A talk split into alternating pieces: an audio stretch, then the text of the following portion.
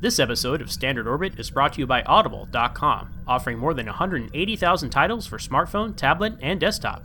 To get a free audiobook of your choice and help Trek FM at the same time, visit audibletrial.com slash trekfm. And also by Enterprise in Space, an international program for the nonprofit National Space Society. Find out how you can help science and education and become a virtual crew member aboard the NSS Enterprise Orbiter by visiting enterpriseinspace.org. Want to join the conversation and share your thoughts on this episode? Join the Babel Conference, our listeners group on Facebook. Just type B A B E L into the Facebook search field. We look forward to seeing you there. This is Walter Koenig, Chekov from Star Trek, and you're listening to Trek FM.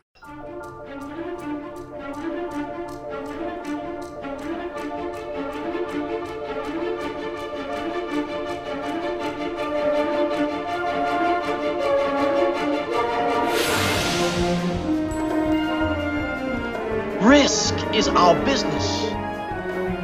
It's like nothing we've dealt with before.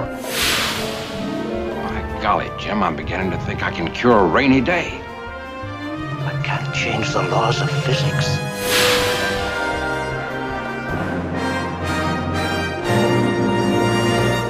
Now in standard orbit, sir. Welcome, everyone, to Standard Orbit, Trek FM's dedicated podcast that covers the original and new cast of Captain Kirk and the Enterprise. I am Ken Tripp. And I am Zach Moore. And you know, one of the most fascinating aspects of Star Trek are the patterns and plot elements across all the episodes, movies, and franchises. And, you know, we, we like to delve into that a lot here on Standard Orbit. So today, Ken and I, at our never ending quest to explore new elephant, new elephants, no, not elephants, elements from a legacy show, explore the adventures that employ shuttlecraft. Yeah, you know, I was thinking this, uh, being a person that travels a lot, especially air travel, as Superman noted, it is the safest way to fly. Statistically speaking. Of course. I would have to say that flights in a Federation shuttlecraft is probably the riskiest thing you can do in the 23rd and 24th centuries. Yeah, if you if you don't get kidnapped by Romulans, like on a on your way to a conference or something, Right, right. you, you're, it's probably going to break down. You know, is, is what we what we determined here, and uh, so you know we're just going to talk about all the uh, all the shuttlecrafts that are uh, put in use in the original series, you know, and uh, when crew members are put in danger, things of that nature. Uh, and you know, one of the first things I want to establish off the top here is, um, Ken, uh, from your understanding, do you think the original series shuttlecrafts had warp drive? I did, and I think it was something that I, I thought back towards, right? So in the earlier episodes, I don't think I was paying that close attention, but as time went on, I think they had to have it. And I always considered those little nacelles that they had on the port and starboard sides were, were warp engines, mini warp engines. So yeah, I thought they did.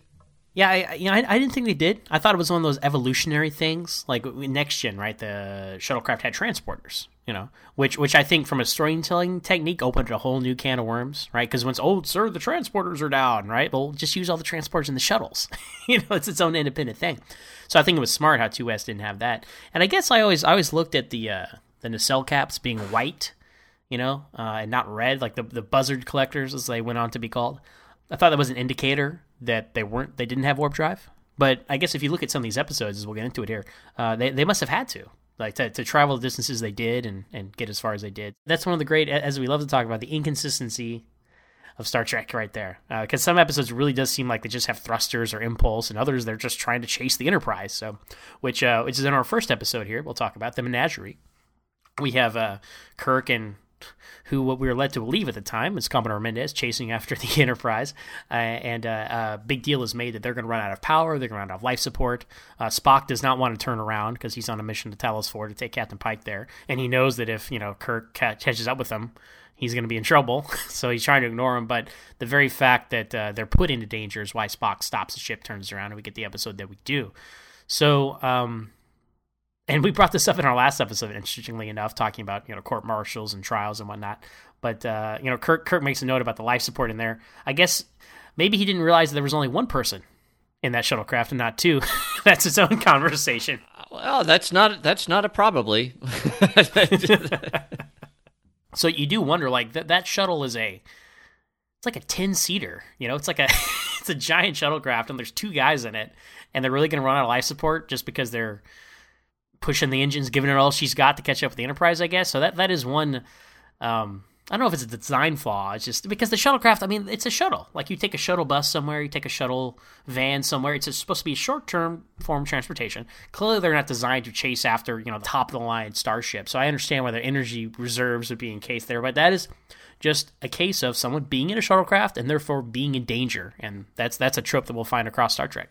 Yes, we will, and I think that it launches well with this episode, and and it starts all the questions right in terms of what you're talking about. Does it have warp drive? How does energy get captured? What is it using for fuel? We don't really know, do we? Um, It's never. Hmm. Well, we- where's the Where's the warp drive engine?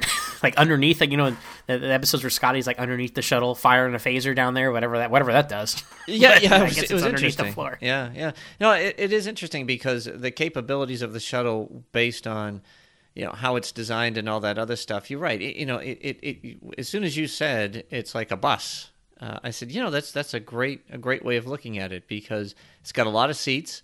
Um, it's it's not very it's not, it's not designed for comfort or or at all, and you know it's it's to get from A to B in a short period of time, but it, it doesn't have you know, um, and, and, and even though it's designed to land on planets and travel through atmosphere, and it may hit something called oh turbulence, uh, it, they they don't have seatbelts either. Uh, And you know you've you've you've seen it right. You've been up close and personal because the uh, the Galileo Seven slash Copernicus slash whatever the other names that they've used uh, is is sitting in Houston, Texas, right? So uh, obviously NASA captured it and it spun around the sun at one point. Which means it must have warp drive if it went around the sun to the time warp, right? So Yeah, so what you need to do is to, you know, steal a shuttle, which in Star Trek is very easy. Now NASA might have better security protocols, I don't know, but it does seem like it is very relatively easy to steal a shuttle. Take that thing for a ride and let us know what it can do. you know, it, if Star Trek has taught me one thing, it's extremely easy to steal a shuttlecraft. That's right. because this is a trope. We'll see. Uh, you know, we see it in the Doomsday Machine. We see it in the Way to Eden, uh, in the original series, anyway. So do you And then we want to? dip- So I mean, I, I mean, you're only what 20 minutes from there, half an hour. If you want, we can pause the show and, and from right here, and then you can come back and let us know what that shuttle could do. Just don't You know, get so- caught. And if you don't come back, I know you got caught. Ken, am I, am I to understand you believe this is an operational shuttlecraft? Well, I've seen it fly, haven't you? Okay, we, we're gonna have to talk after the podcast, but that's okay. Let's. I think there's a lot of things we we have much to discuss. I don't know. I, I don't know if I want to talk after the pod. I, I think it's bad news, and I don't handle bad news well. All right. Well, well listeners, uh, just I'll handle this with Ken. Just carry on, and, uh, and we'll, we'll we'll get him back on track come come next week's show. But uh, There we go. anyway, but no, that is a trope across Star Trek stealing shuttlecraft. I mean, I feel like in like next gen, it happened all the time. Like Worf would be like, "Sir, there's a unauthorized launch from the shuttle bay." It's like, well, can we close? Oh, oh, they're gone. It's like, can we have a more advanced warning system than, oh, look, the shuttle just left? Like, there should be, like, because the equivalent would be, can you know, from from your from your worldview, I'm sure you can talk to this. Stealing like a plane, like a fighter jet off an aircraft carrier, right? I mean, that's got to be pretty difficult, right? You gotta you gotta get past the security. You gotta get you gotta start the ship up. You gotta prep for launch. You gotta you gotta get past you know all the whatever barriers there are to take off because you know you gotta go through proper clearance for this stuff. You know, and it just seems so easy. In the, in the trusting 23rd and 24th centuries, for people to just just steal a shuttlecraft from a ship. I mean, it should be a lot more difficult. Yeah, it, it should be. And I mean, you, know, you have tractor beams that can that can grab and repel asteroids, but they can't catch those little bloody shuttles once they get stolen either. So it, it is it is kind of funny how that all works. And and I do I do get a kick out of it from from time to time. I mean, in, in, in some cases, in some cases, particularly in TNG, you know, you do have some clever reasons why they were able to do it. But in in other in others, you're just like, uh, it's a kid, it's a kid, and he's in a shuttle. How did A very smart kid. I, I- not even not, in one episode it wasn't. so, he, he he was what the, the guy coming of age in TNG. He was the uh, second.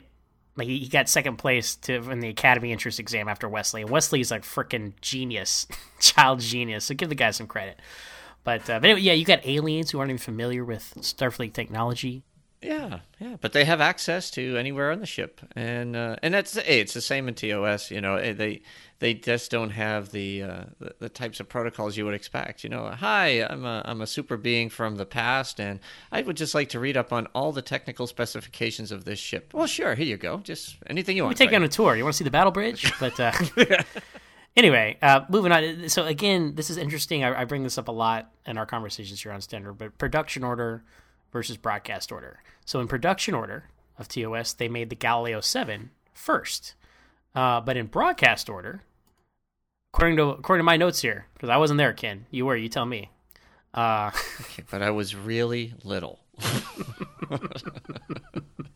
But uh, according to my notes here, uh, the Menagerie aired before the Galileo Seven, which is why we you know brought it up first. Uh, but that's interesting. Just they introduced the concept of a shuttlecraft like like that, like because because clearly the Galileo Seven was supposed to be the showcase show for the shuttlecraft. Uh, I mean, that, I think that episode is why the shuttle is such a most beloved, memorable prop and part of the franchise. You know, I mean, we have Christmas ornaments about it. Like I, you know, I've, I mentioned it before in the past. It's like my, one of my favorite Christmas ornaments is the the Hallmark ornament with the little Spock, Leonard Nimoy voice on it. It's it's great.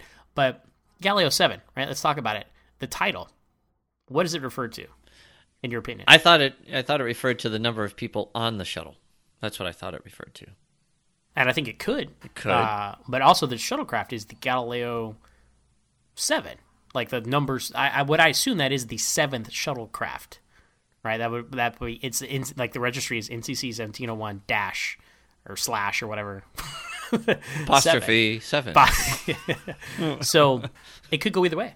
You know, I mean, it's it's, it's either the Galileo Seven, like the ship, or them. in It's a title like the Magnificent Seven, but the Galileo Seven. You know, That's so right. You could look you could look at it either way. So it's one of those those titles that you know can cut both ways. It's, it's, it's we had we had an episode talking about episode titles. I don't know what it is, uh, but. and my, my classic uh, non recall, as good as my recall is about like Star Trek itself, my recall about Standard Orbit is just the opposite end of that spectrum because I have no, I don't know what it was titled, I don't know the number it was, but uh, we need to like make a make a cheat sheet for me or something. Can can you get on that in your spare time? I know you're. I, I'll, I'll get on that. What what I think we need to do is just create a standard orbit Wikipedia page, right? And then you can just click on it. You'll know the episodes. You'll have the descriptions, all that other stuff. We could have a great time putting that together because we have so much extra time in our lives just to sit there and poke it up. But wouldn't that be fun to go to Wikipedia and see standard orbit? And we should have a list of broadcast order and list of production order of the episodes as well. yes, uh, yeah, we could have um, the famous, you know, the rumors of the lost tangents and what those subjects were that got cut out and disappeared into the, uh, you know, into the stratosphere, never to be heard from again. That's true. Yeah, as I, I loved our, our feedback on the last show because people were asking us about this or that, and uh, I was like, yeah, you know, Ken had some tangents, but I cut him out. And Guys, some of our shows would go for like three and a half hours if we cut out some of the. Tangents. we don't want to be here that long. We don't want you to be here that long. So it's it's uh, anyway. But, but I'll, I'll try to I'll try to give you more uh, more voice in the tangents. Ken, I, I know I kind of monopolize those sometimes. So please tangent away, my friend. Well, hey, you know, I, I did have plenty to to fill. You know, as as you were recovering and getting things back in order, I, I got plenty of shows in there. I was able to go on plenty of tangents, so I'm fine. It's okay. You know, Yeah, the last two months has been a Ken tangent. Come on, people. That's right. Come on, it's just been you know, it's it's Tripp ahoy here. Let's go. But yeah, but, but talking about the the Galileo Seven, I think um, you know, it's it's it's very impressive. They had a full size prop as well as a model, so so that's that that's very rare for TOS. You know, so to see something like that, and I think that really air, uh, added a lot of believability to it. It wasn't just like a like a like a light in the sky flying. Oh, look, the shuttlecraft. You know, we get to see it launch from the shuttle bay. We see it land on the planet. Uh, we get to see Scotty in the back there. Work. I was mentioning him like firing phasers down there. I don't know what he's doing, but I mean, he's he's a genius. He's a miracle worker. I'm sure he knows what he's doing. And it wasn't like it wasn't so much the shuttle was a problem with the shuttle. It was a problem with like the planet, right, or the nebula or the quasar they were exploring. That's right. interfered with their op- normal operations. Although I, I do question the complement of this of this team. This is not this is neither here nor there, but it's classic TOS. Like let's have the first officer, the chief medical officer, the chief engineer, and then a couple of uh, blue shirt, red shirts, and a yeoman. Uh, and it's like, is this really the complement of crew we need for a mapping mission? You know, but uh, anyway, that, that's neither here nor there. Uh, But, but, they they created this way, and that's why we have so many uh, shuttlecraft stories across the franchise because you want to isolate characters, put them in a certain situation that can lead to specific drama. you wouldn't otherwise get, and that's why we get Spock getting his quote unquote first command in this episode. That's right. That's right. So, uh, good episode. Um, I think I think it, it it it introduces us to a shuttle that we didn't know we have from another episode, and and it allows I think the um, the functionality of the ship to come full circle, right? Because it was designed with a shuttle bay right from the very beginning. There's there's no doubt about that, and I think it's it's built correctly. And I think you know there's a lot of attributes to the Enterprise that are just done so well that carry on very well uh, throughout the the rest of the series, and and I mean all the other franchises. And in in, in designing what I think is a very practical, workable vessel you know, for, for the jobs that they're doing. It, it's ironic, right? Because in, in the next generation, everything got bigger except the shuttles, right? Uh, they, they got smaller, more functional, you know, like these these these little um, smart car type shuttles, you know, that, that, that blast between little ships and stuff to to bring you know um, highly vol- volatile um, products from one, one, one ship to another. That's oh, Data's dead. Oh yeah, that's right. Boom. Anyway, so it, it is, it, and I'm not I'm not saying that's wrong or right. It's it's just interesting, but I think I think the initial shuttle design, if you look at um, just like the Enterprise itself, the the attributes of the starship and the attributes of the shuttle don't change all that dramatically. They're modernized, but it's kind of the same idea uh, throughout all of the series. There's only so many ways to design a, shuttlecraft, you know, especially a, a, Federation style. Even when you see other aliens have shuttlecraft, like there's, it's basically the same thing, you know. I mean, more or less. So it's it's basically the Star Trek franchise design of spacecraft versus you know this race or that race or whatnot. Yeah, yeah. I mean, you know, Star Wars has a unique design. And uh, the original series, Battlestar Galactica, had the ugliest shuttles ever invented. They were awful. Oh, the, Vipers? You don't like them? No, no, no. Vipers are fighters. T- i said shuttles. Oh, okay. I don't even. I can't even remember what they. Yeah, what they look, like. you'll look it up and you'll go. Ugh. Not instantly. I they're they're not refurbishing those and putting them in Space Center Houston. Okay, let's. So. That's right. They are not. They are not. So anyway, we move on. What's our next episode? So the next episode really would be uh, the Doomsday Machine. Mm-hmm. That episode, of course, uh, Commodore Matt Decker steals a, steals a shuttle. steals a shuttle. He's supposed to be in sickbay, correct? Uh, yeah. he, it's very funny. Uh, like he acts like like he's getting escorted off the bridge mm-hmm. uh, by the security guards, and he like leans over and acts like he's gonna cough, and then he like beats up these security guards. I'm like, good for you, man. Like he's got some Kirk Fu in him too. He did uh, have some damn good Kirk Fu in him. but uh, he steals the shuttle and he wants to fly it into the. Well, uh, what was his plan? Like, like obviously he gets sucked into the Doomsday Machine from the tractor beam, but uh, I mean it was a suicide mission because he had failed to like redeem himself for getting his ship destroyed. Uh, because he thought, oh, I have the Enterprise now. I'm going to fire at point blank range quicker, and we're going to get this thing. Didn't work. Uh, so then at that point, he's probably like he's at the end of his rope, and he just decides to to do what he can with the shuttle. As it turns out, uh, unintentionally, his sacrifice ends up showing uh, Kirk and company how to defeat Doomsday Machine. Luckily, they have this other ship they can use for uh, for that same purpose because you know once it the shuttle explodes inside the ship, uh, the Doomsday Machine, excuse me, uh, they notice a power level drop and they realize, oh, if we did this exponentially larger, which we can with a ship, we can shut this thing off. And this also proves that the shuttle has some kind of warp capability because it was something with like you know that matter antimatter. Yeah, yeah, that's right. I, obviously, it had some element of a, a, power source that was disruptive, and and it gave them a clue as to how they could attack this thing. And it was ironic too because the shuttle that was stolen from the Enterprise was the exact same size as the Constellation, and um, at least it looked that way when it was heading into the maw of the perspective, right? poor, poor technology back then, man. Oh man, they tried. They really tried. But at any rate, it was. Uh, it, I one of my favorite episodes. Uh, you know, top top five anyway, and um, it, it's it was one of those things too where there's there's a lot of parallels to a new series that we're seeing now with with Commodore Decker. But at, at any rate, it's uh, it, it, was really well done, and it, it showed that the, the shuttle once again could be a a trigger point for for either solving something or you know continuing a plot line on. And I think we see more of that as as we move forward with the uh, the epi- the other episodes that involve using the shuttle. Mm-hmm. So we've talked about three episodes so far. The first one, the shuttle was run out of power. It's run out of power. Yep. The second one, uh, it was it did run out of power and it blew up. Uh, Yep. uh, and then there's, there's the original Galileo we're referring to, and then uh, in this one here, uh, it gets blown up by the Doomsday Machine. So we're kind of 0 for three yeah. So on we've shuttles had so far. Yep, three episodes. Well, uh, the the shuttle survives in the menagerie, right? They do pull it in, so it does pull it in. It does get, you know, I'm guessing it gets gassed back up or whatever, and um, you know, Scotty probably put some, you know, um, tiger teeth on the side, maybe some flames, you know, made it a little sexier. But so right, three episodes, two down. That's how I look at it. Well, right here's now. the thought about the Menagerie shuttlecraft. It's from Starbase 11, right? right. So Kirk gets to the Enterprise with it. There's remember, there's no Commodore Mendez, so there's no reason to go back to Starbase 11 because they don't have to return anyone, right? That's right.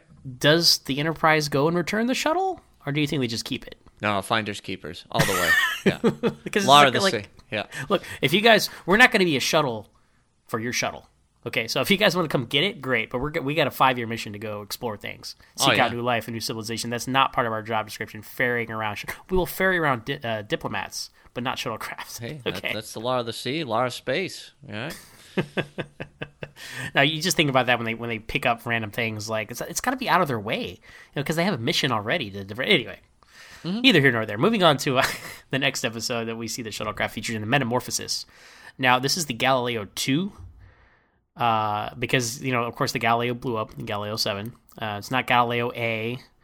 That's Galileo Roman numeral two. I guess they figured it was uh, pretty easy to just paint a number two on the side of the uh, of the shuttlecraft. Fine by me. And uh, this episode has, you know, we we're talking about Galileo Seven. Uh, in classic TOS fashion, we have the captain, the first officer, and the chief medical officer escorting a diplomat until they get delayed by the companion. Now, the shuttle, you know, it, it, it's forced to land on this planetoid. It's not the shuttle's fault. It's this, you know, powerful alien, the companion, that's that's uh, caused it to, to land. So we really can't fault the Starfleet engineers here. Uh, but again, this this episode, uh, it's to isolate these characters from the rest of the ship. Uh, there's a lot of episodes where they put some shield up or communications get cut off, but still the ship is in orbit and the people are on the planet below. Episodes like this, Galileo 7, you, you isolate certain characters and you get certain drama that can take place um, outside of those normal storytelling points. So uh, an effective use of the shuttlecraft there, storytelling wise. I think so. A very effective way, and you know, in many ways, Metamorphosis, which is an, another great kind of you know under the radar episode for many reasons. It's it's the Star Trek three, in my opinion. There, there's so many things that come out of this episode that is used from now on in in legacy Star Trek. That uh, you know, it, it, for for folks that haven't seen it or haven't seen it in a while, rewatch it. It, it really it opens up. Um, a, lot of things, you know, not only just with Zefram Cochrane, but all kinds of you know, technology and Universal Translator. universal translator, things like that. So it's it's kind of cool. And, and we should, I, we should I- do an Origins episode on that, kid. That should mention. That's a good call out, man. Yeah, we could do that. And um, it- the, the thing too with this this episode with the shuttle once again, I I do like the fact that, like I said, you can you can utilize this as a plot device to either enhance a story. Um, and, and bring it in the fold because it, it does allow too this the um as as I think as Bill Shatner said you know the, the actors that are below the line you know they got to go find them and so that that's that's kind of cool, right? You know, you, you you don't have anyone on board, and that that's common, but usually they're just in orbit. so Exactly. so I, I, I always like those episodes when, when even though it's very very small, um, they get to, to utilize the rest of the crew a little bit, and you know the fact that they, they can function and they can do things without the uh, the big three on board. But yeah, I, I really liked this episode, and the shuttle did what it needed to do. It wasn't because the shuttle had any mechanical problems or whatnot. It was just overwhelmed, and uh, no, it was effective. The shuttle lives. Shuttle lives. Okay, that's four episodes, two dead shuttles, two living shuttles. I'm glad you're keeping a tally there. So the next episode we see it in is actually the very next episode in broadcast order, Journey to Babel, and this is probably the the most routine of any of the times we see a shuttle because it's they're they're shuttling diplomats up to the Enterprise. It's it's as simple as that. They're in the hangar deck, and I believe this is the first time we see the hangar deck itself uh, properly. Uh, we we had seen as far as like uh, characters and actors interacting with the shuttle bay and whatnot. Uh, we had seen, you know, the, the footage of the sh- shuttle rotating around and launching and, and all that good stuff uh, in earlier episodes. But this time, you know, we see Sarek and Amanda kind of get off the shuttle, make the long walk towards the doors as, as Spock tries to show McCoy how to do the Vulcan salute. So it's a nice, a classic moment there in Star Trek. And uh, and yeah, and that's really all there is to say about the shuttle in this episode. It shows up, does its job. It's just a tool in the background, and there it is. So they don't make much fanfare about it, but there it is. And it's interesting that they. I think about this. It's interesting that they chose to use the shuttle in this episode. I guess they had it. I guess they had it laying around from the last episode. Like, hey, just wheel it over to this set. We'll use it because uh, that that conversation could have easily took place in like the transporter room, right? They're waiting for the delegation from Vulcan to beam up or something, right? And they could have been just standing there in their dress uniforms. And you know, thinking I think about the uh, TNG episode Sarek because I watched that not too long ago. You know, Kirk and Picard or, or Kirk and Picard, excuse me. Picard and Riker, they're walking to the transporter room and they're talking about Sarek and whatnot. And you know, you could have done that here as well. So, uh, inter- you know, no no right or wrong way about it. I like how they they mix things up some, you know, than just the standard. Let's wait here and see if this were season three. They just would have beamed up, basically, especially near the end of season three. So well, a couple of, even though it was a short scene, there's a couple of things you take away from that. One, the functionality of the ship, right? You know, the the cargo bay has to be pressurized, just like you know if you were taking on uh, another a vessel into a submarine, right? You gotta you gotta open the airlock and, and flush all the water out. In this case, you have to recompress the uh, the shuttle bay, uh, and and I think that that's kind of cool um, because that's how it would work in theory. You know, I, I, understand as time goes on, you have force fields that you know adapt to the shape of the shuttle when it leans when it leaves the um, when it leaves the ship. But it also goes back and talks about a little bit what we were talking about before. It it should be really really difficult to steal a shuttle. Should be really difficult because you have to decompress a shuttle bay. It takes time. Um, when you look at the shuttle bay, there's windows, there's there's a deck. Even in, in Star Trek Five, there's a deck that overlooks. You see it for the first time, the shuttle bay. So you know there is one there. So, you know, obviously, you know, Schmedlap and Umpty Scratch just sleep. They, you know, there's not a lot going on in the shuttle bay. You know, because there's 79 episodes and there's about six or seven instances where we see a shuttle. So, well, I like that. That's the attention to detail you're not going to see on other sci-fi shows. Uh, mm-hmm yeah, the, the depressurization. I, I remember seeing that. It was like a big, uh, at the time when I was a kid, I, I equated it to a big uh, temperature gauge, you know, just the way it looked. Uh, and you're not going to see that on, say, Battlestar Galactica or Space 1999, right? Uh, so again, Star Trek uh, paving the way for uh, scientific accuracy when it comes to space adventures. So. They did, they did, and I thought that was pretty cool. And it's, you know, it's it's realistic. So, okay. Cool. Well, Journey to Babel We'll close on that one. Uh, you know, the next time we see a shuttle is the immunity syndrome. Ken, mm-hmm. I know mm-hmm. this is one of your favorite episodes, so if you're going to speak to the use of the shuttle in this one. Yeah, you know, in, in this case, it's a, it's it's a it's a definitely a tool to solve a problem to get more data. You know, to to puncture its way into a a living cell that is now infecting or could could mutate and infect the whole galaxy. And in this case, you know, it's it's Spock being the hero uh, it has a, a doomsday machine feel to it because it you know definitely make uh, it known that this is an extraordinarily extraordinarily dangerous mission. Uh, they lose communication, and then you know uh, Spock kind of kicks it in the side to let him know that that he's alive, and uh, they're able to pull him back and save the shuttle. But you know, to me, this was a great um, instrument. You know, you have more and more use of um, probes and things along those lines in, in future shows. And, and they, they have them on the Enterprise, but they, they don't utilize them much. But in this case, you know, this was a, a, a good plot, I thought, overall. I thought it was brilliantly, it's one of the most brilliantly written Star Trek episodes, right? We, we, we get to, to see that uh, there are other Federation ships that are manned uh, by you know uh, uh, completely by the species. In this case, you know a Vulcan ship, the USS Intrepid, um, and they all die because they can't logically figure out what is happening to them, which in and of itself I thought was brilliant. Uh, but the, the use of the shuttle in this in this case was was very well done, and I think it completed a brilliant story arc. I, I really do. Yeah, and it's again the shuttle being used in a creative way, you know, because we've talked about a lot of shuttle episodes here, and they're not all the same thing. They're all very different. So I give them credit for for finding creative ways to use the shuttle throughout the show. Uh, and this one survives as well. So we got what are we at now? What's what's our tally here on the shuttle? Uh oh, I've lost count. Let me just we got to go back here, right? So we got we got the Menagerie, we got the Galileo Seven, we got the Doomsday Machine, we've got Metamorphosis. I'm not going to count uh, Journey to Babel in this, so I guess we've got six episodes. Uh, still, only two shuttlecrafts that have been destroyed. Not bad.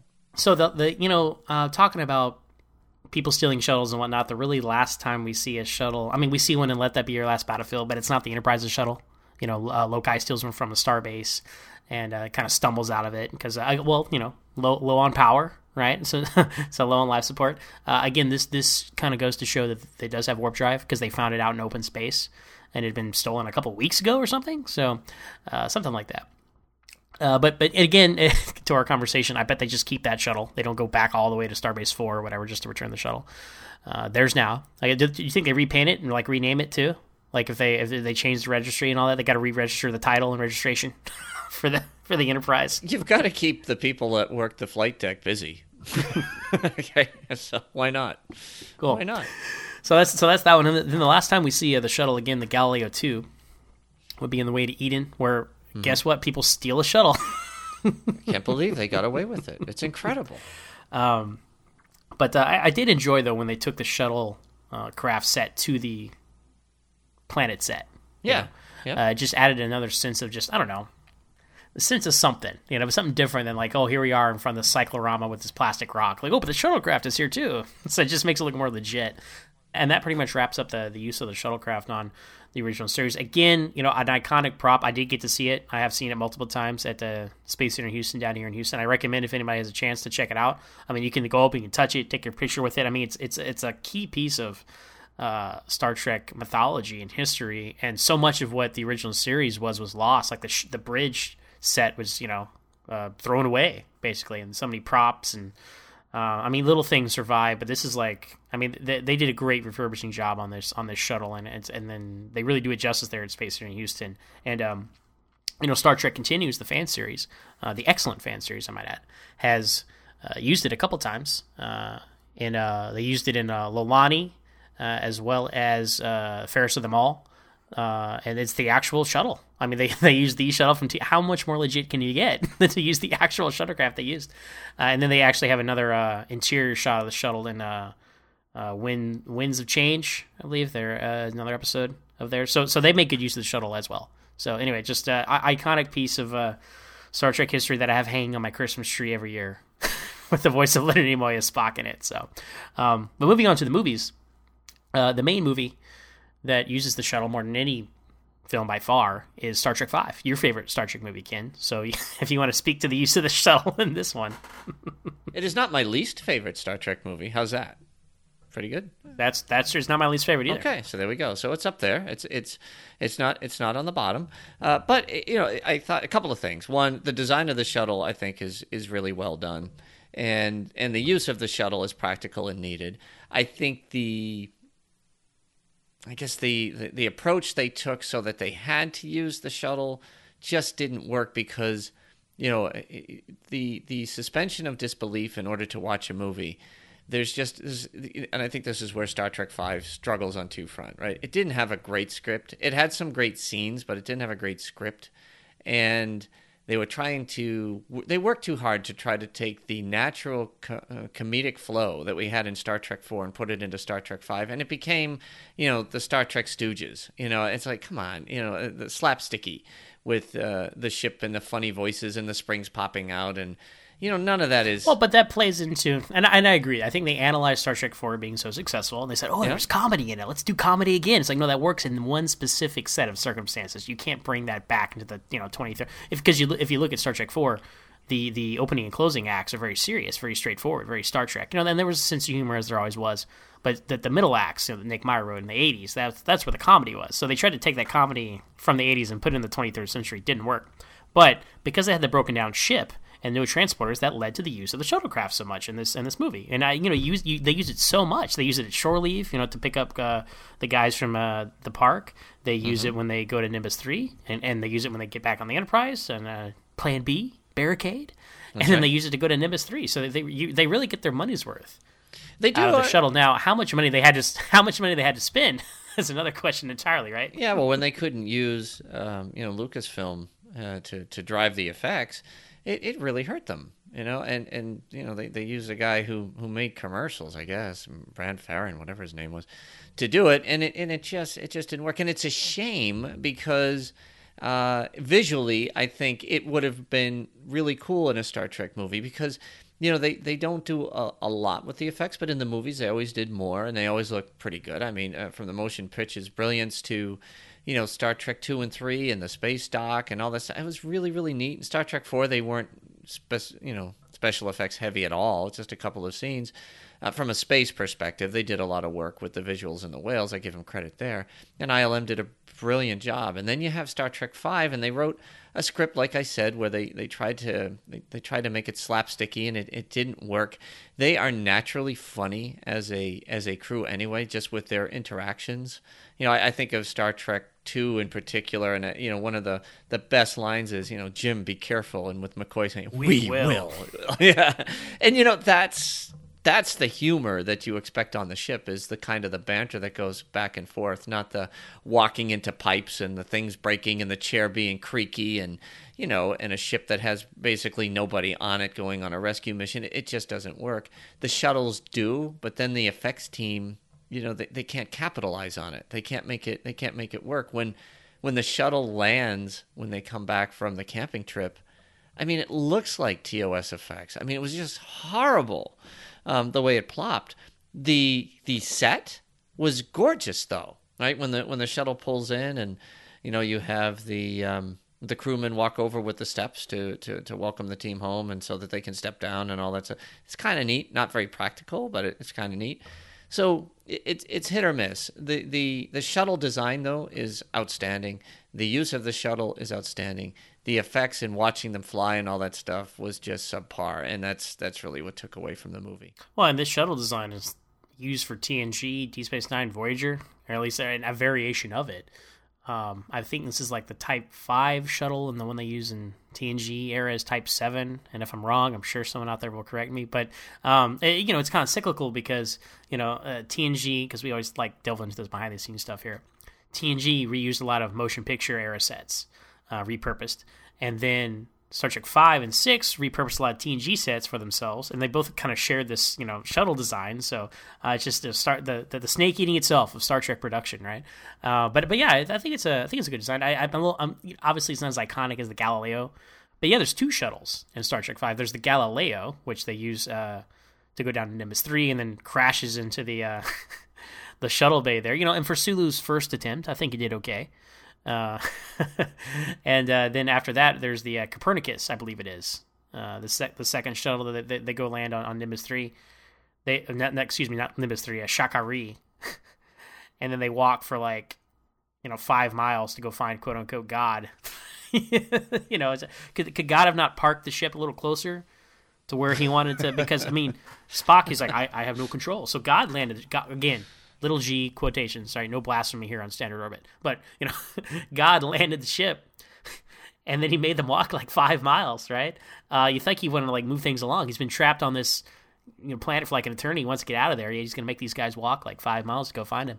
Um, and then so when they fire the torpedo, now the shuttle's very far away, so it's fine because they go hide in the shuttle afterward.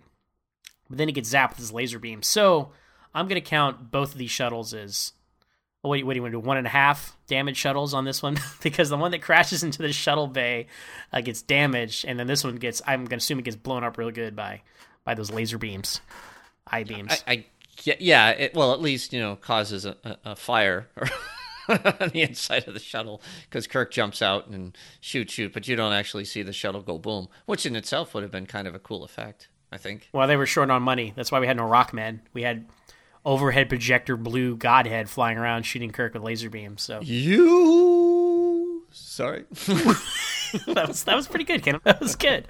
Uh, but yeah, we we, we uh, stay tuned, guys. We might be talking about the production of Star Trek Five more depth coming up here. Hey, why not? In week in weeks ahead. So, uh, but yeah, but I think uh, it was good to see the shuttle used so much because you know when you think of Star Trek, you do think of shuttlecraft because the Galileo is so iconic, and to have it play a major role in a movie is was a good was a good angle. And I think you know as cheesy as some of the humor was, we're talking about you have to have that excuse that the transporters don't work because otherwise, why would you be using the shuttle? Like there's just no logical reason to do it.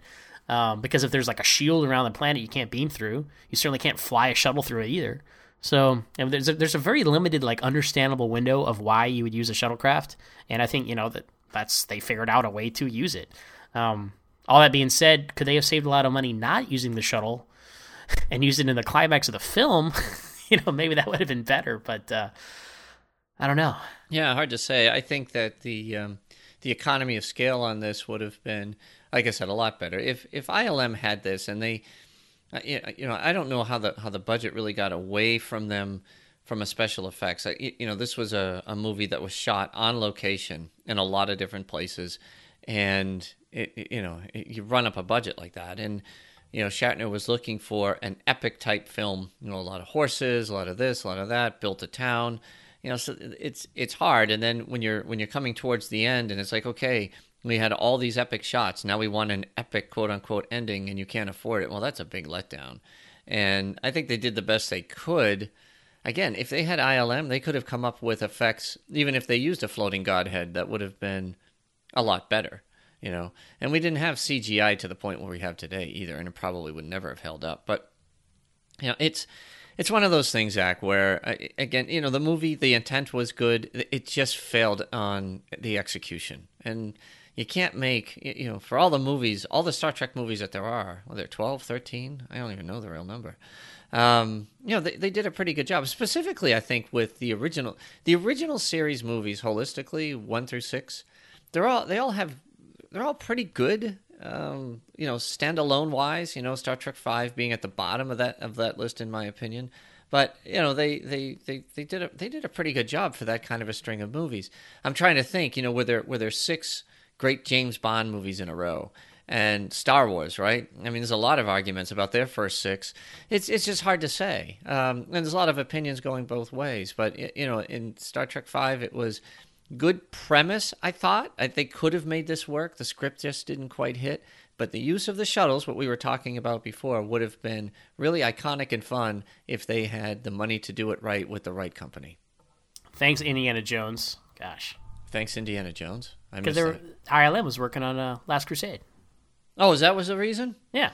Oh, okay. Well, Last Crusade was a good movie, though. Well, there you go. Well, there's. okay, I'm not bad. Well, if they said it was uh, Temple of Doom, I would have been like, "What?" Uh, Temple of Doom is underrated, man. Uh, it's overrated. Overrated. Over- mm-hmm. Okay. Do you like Kingdom of the Crystal Skull better than Temple of Doom? No. Good. All right. Well, then we can still be friends. Moving on. I do not. So yeah, I mean that that's hey, wow, much... guys, guys, just so you're listening, there's a very tough threshold to remain friendship with Zach. So hey, be careful out there. So I would just caution you on your comments to the Babel conference. If you're really upset with it, just put my name on it, or Zach won't respond. Sir, if you think Kingdom of the Crystal Skull is better than any of the original Indiana Jones movies, eh, we need to have a conversation. But moving on, uh, what the, what's our final tally here on these shuttlecrafts? Here we, we said one and a half um, for this one, Ken. Yeah, so that would mean three and a half shuttles got destroyed. Out of what? Uh, out of about eight different things here. So that's not okay. bad. So, so almost half. yeah, I mean that's not a good safety record, just statistically speaking. Here, you know, using using Superman's words, it's it's not a great track record. There's been the, even there's shuttles that survive, but you know, accidents, bad things happen. So right, right. Um, you know, I, I have not been on to the journey but uh, if any of you to the Journey hosts are listening, I I, I would uh, like to invite myself over sometime to talk about the shuttlecraft on Voyager, because I I have strong opinions about how many shuttlecraft that scout class ship on a short term mission actually has. Uh, because how many seriously, I I I couldn't count how many episodes there are where Voyager loses a shuttlecraft, and uh, for a show which was like could have really uh, had a fresh angle on like conservation of resources and because you know, we, we've been talking all throughout Star Trek, we're always talking about like, okay, there's no money, but like the replicators and like this, you know, supply and demand, it's all very nebulous, right? Um, but on a show like Voyager, where you can't go to a starbase and like refuel and refresh and get a new stock of shuttles and whatnot, um, they sure lose a lot of shuttles. I would love to talk about that with you guys sometime. So that's my open invitation to myself to be onto the journey sometime. Uh, so you know, Zach, uh, Suzanne, and Kay, let me know, and I would uh, love to talk some uh, some Voyager shuttlecraft because I have a feeling the ratio of Voyager is until they get to Delta Flyer, they seem to hold on to that for a while. But uh, before that, it's just like shut like how many shuttles did Chakotay and Tuvok you know lose? That's, you know, just alone, just the two of them. I feel like they're they are responsible for uh, losing pretty much half of Voyager shuttle complement. So Yeah, you know, you have a very interesting way of ingratiating yourself onto somebody else's show. I'll have to say that. You know, like, hey, can I come on your show to just tear it apart and have, uh, you know, just show you why this is really dumb or, or whatever? Interesting. You know, good luck with that. Um, I'm, I'm sure they're like writing down, hey, when can we get this guy? Like note to self: never let this jerk on our show. but like, it's all good fun, guys. As I like, we try to keep it light, have a good time here on Center. Hey, we're making fun of TOS, so it's all it's all equal. Um, Hey, but, you know, know, it would, it would be fun to be onto the journey. I haven't been on there with you guys, and uh, and uh, I know um, Kay was on here not too long ago when I was gone. So thanks for guesting, and that was fun to hear your take on TOS. So I love to be over there sometime when I get a chance. Well, you know that that in all seriousness, man, they are kicking butt over on that show. I mean, the numbers are great. They they've got a great chemistry going. They've they've made it better than ever. So that that is good. So maybe if they do need some a little levity, if they if they want to bring to the journey to like that Star Trek Five level, bring Zach on so we can talk about your shuttles. Wow. The st- oh man, good, good stuff. So those are like the shuttlecraft proper. Um, we see lots of travel pods and shuttles and motion picture, Star Trek Two, Star Trek Four, Star Trek 6 Uh, usually the same shuttle pod, isn't it, Ken? Number, Number five, five, right? number five, yep, zero five, yep. That they they didn't repaint it. They just used well in the motion picture in Star Trek Two was the exact same shot. You know, Yeah, just they stock just, footage. They just closed. You know, they they did a closer view of it. Uh, Star Trek Four, they're being escorted by some kind of little hot rod shuttle. Same thing in Star Trek Six. I don't know what it was, but it looked kind of cool. It's like the little Mustang shuttle. You know, it's got the spoilers on it and everything, um, which which is nice to be escorted. There's nothing wrong with that. Uh, and then you know in the in the in the new timeline movies they use the shuttles quite a bit you know to get back and forth and they are also very practical uh, they when you said that the um, the shuttle is kind of you know it's it's transportation. It's a it's a space bus so to speak. The um, the the 09 and, and into darkness shuttles reminded me of that you know even from the from the kelvin itself to the use of you know getting aboard the enterprise.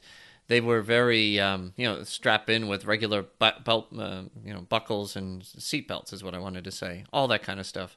Um, very very practical and very industrial uh, you know they, they look worn out uh, used quite a bit very uh, yeah uh, very very practical Yeah, that lived-in future look that people talk about Star Wars having a lot. Star Trek had it in the Kelvin timeline. You know when uh, They did, Cap- yeah. when Captain Robau goes through the shuttle, it has like those plastic strips of like Mm-hmm. you know I, I equate it to like a freezer, like at a grocery store or something. You know what I'm talking about? Like that, that that just had a certain um, tangibility to it that I liked a lot.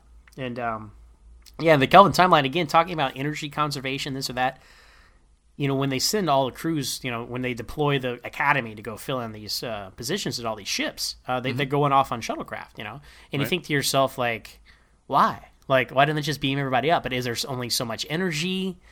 Is it like, is it like, is it, do, do you run out and then it just, the matter, antimatter replenishes itself? Like, I'm not sure what the science is. I haven't read the science of Star Trek. I know that's a book. Maybe that's in there. But uh, I'd be curious to know, like, like what the, like, how much can you actually transport? you know, without running out of power. Uh, because obviously, you know, if you know, in the original series there was the transporter room. They call it the transporter room. that's right TNG, I think I think it's in uh, the Binars episode uh, one one zero zero one zero zero one. that one Uh, I, think they talk about how they have like twenty transporter rooms or something because you're evacuating the ship. Uh, and so like transporter room twenty or something like that. I'm like twenty transporter rooms. Did they really have that many? I think they did. And you could use the cargo transporters too, right? Which are different for some reason. You could use the cargo bay. You could use the shuttlecraft transporters. There's so much you could do. But I think you know if if you want to beam up, let's just say, obviously the Kelvin Enterprise is twice as big as the original Enterprise. So let's say there's 800 people on it. You gotta do you gotta beam up more than six people at a time. so uh, they might have more than one transporter room. I'm not sure, but uh, I, I think there is a certain there, there's all there will always be a place for physical A to B transportation and not just teleportation. So, Yep. Yep. It's uh, I, what, was what were you saying? Um, the the amount of energy and you know we we talk about trekonomics and all that other stuff and, and the cost of transporting. Yeah, yeah. The um, Deep Space Nine, uh, Sisko. Oh yeah, he Yeah. had to save up transporter credits so have to Transporter beam home to. New Orleans. Yep, yeah, yep, because he, he was too afraid. To, yeah, or he's just having he was homesick uh, at the, the space shuttle. Yeah, so yeah, it, it is interesting. I mean, and, and that that pops up in, even in the motion picture. You know, you you you zap over to the um, the space station, transporter to transporter room. regular you- zero, Regular zero, it. right? Yep. But you can't you can't transport from a transporter room to a ship. But the ships do it all the time. It is it is, it is funny. They the, the rules that get in play, and I I- I think the Kelvin timeline probably plays with it the most, right? You know, you can you can snatch two guys that are falling from space, but they can't beam people off a, a moving garbage scow thing. It, it just uh, you know the rules keep changing, or you can you can literally transport across the galaxy onto another planet. It it is so all over the place when it comes to what you can and cannot do on a transporter. Um, it's fascinating, but anyway, um, transporters are not what we're talking about today. But we should talk about that another time, though. I think I think we're on to something. Uh, you know, beyond just a tangent. I think so. Yes. Well, I'll to, I think we have a couple of feature show ideas in this episode already. I have to listen back through it when we, when we plan out our next month's meeting at our at our monthly meeting, Ken, where we decide what we're going to talk about, right? Because we plan these things out far in advance, don't we? We we do, and you know it's it's amazing too because of all the funds that we get to to do this. It's always fun. You know, Zach and I will often travel to like Bermuda, sometimes uh, uh, the southern coast of France or whatnot, to have these meetings, and, and that's how we come up with these great ideas. So I'm sure you know all the other shows do the same thing. Yeah, we're sitting out there on the beach with a Corona, you know, maybe a Corona Light for yourself. Well, you know, Um, these are stressful times. I mean, it's it's not coming coming up with these brilliant ideas and incredible shows week after week is not easy. So, you know, we earned it. We absolutely deserve it. Well, troubles with shuttles isn't the only thing we've been talking about this week on Trek FM. Here's a quick look at what else you might have missed elsewhere on the network. Previously on Trek.fm, Warp 5. Who are the who is that musician band like that with the the Greeblies? The what? Was it who are those weird looking neighbors that the Flintstones had? Like those monster neighbors. The, weren't they the Greeblies? Oh, I forget. That that's a deep cut right there. I was about to say, dude, that's like four years old deep right there. Yeah. To the journey! I kind of figured he would just be able to like make another mobile emitter for the doctor, wouldn't he? He'd use his nanoprobes for that. Yeah. Right, put some nanoprobes on the job, they'll make the doctor a new mobile Yeah, emitter. exactly. Absolutely. Lickety split. Can I have my mobile emitter? Oh yeah. He never asked though, did he? No, he didn't. he'd asked him, he'd just been like, "Oh yeah, here you go." Primitive Culture. A look at history and culture through Star Trek. There is very much in Star Trek a kind of essentially moral worldview that is pertaining culturally in that world in the same way as, you know, say in the Arthurian court, you have this kind of moral world. You sound like you're agreeing with Dr. McCoy that this is medievalism. Nothing wrong with medievalism. Oh, well, as you were talking, Good medievalism, you know. Literary Treks. Yeah, you know, I I think I made what little hints I gave in previous books about who had done it and why. I, I, I left sort of vague, but there were a couple of details that I had to hit because I'd seeded them in earlier novels. And that's what else is happening on Trek.fm. So check out these shows and find out what we're talking about in your favorite corner of the Star Trek universe and beyond. You'll find us wherever you get your podcast. If you're an Apple user, get the show on iTunes or the Apple Podcasts app. Be sure to hit the subscribe button. That helps us greatly and makes it easier for other listeners to find the show. If you're not an Apple user, we've got you covered as well. You can find our shows on Stitcher, TuneIn, Spreaker, SoundCloud, Windows Phone, and of course, you can stream and download the MP3 file from our website and grab the RSS link as well.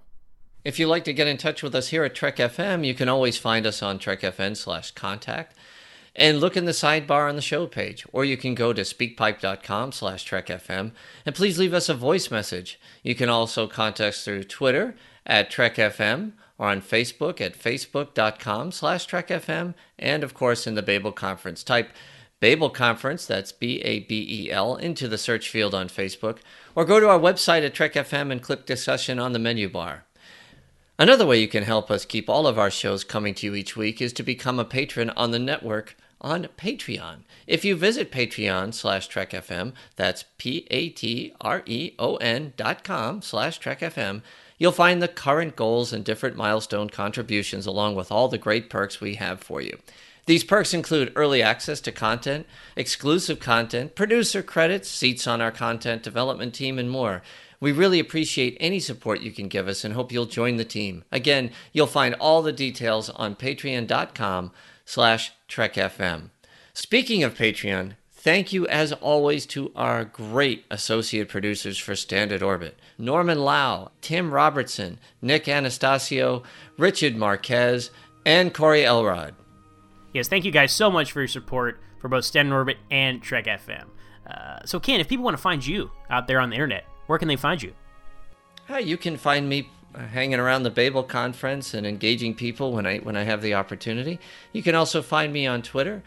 My uh, Twitter handle is at Boston SCPO, and we uh, we like to tweet out all our new episode information as soon as we get it, as well as well as our colleagues. So look for me there. As for me, you can find me on Twitter at Moron MooreOnZach. That's M O O R E O N Z A C H. And I'm also the host of my own podcast, Always Hold On to Smallville, where we talk about each and every episode of that Young Superman series from the early 2000s. And you can find us on Twitter at Always Smallville with one S.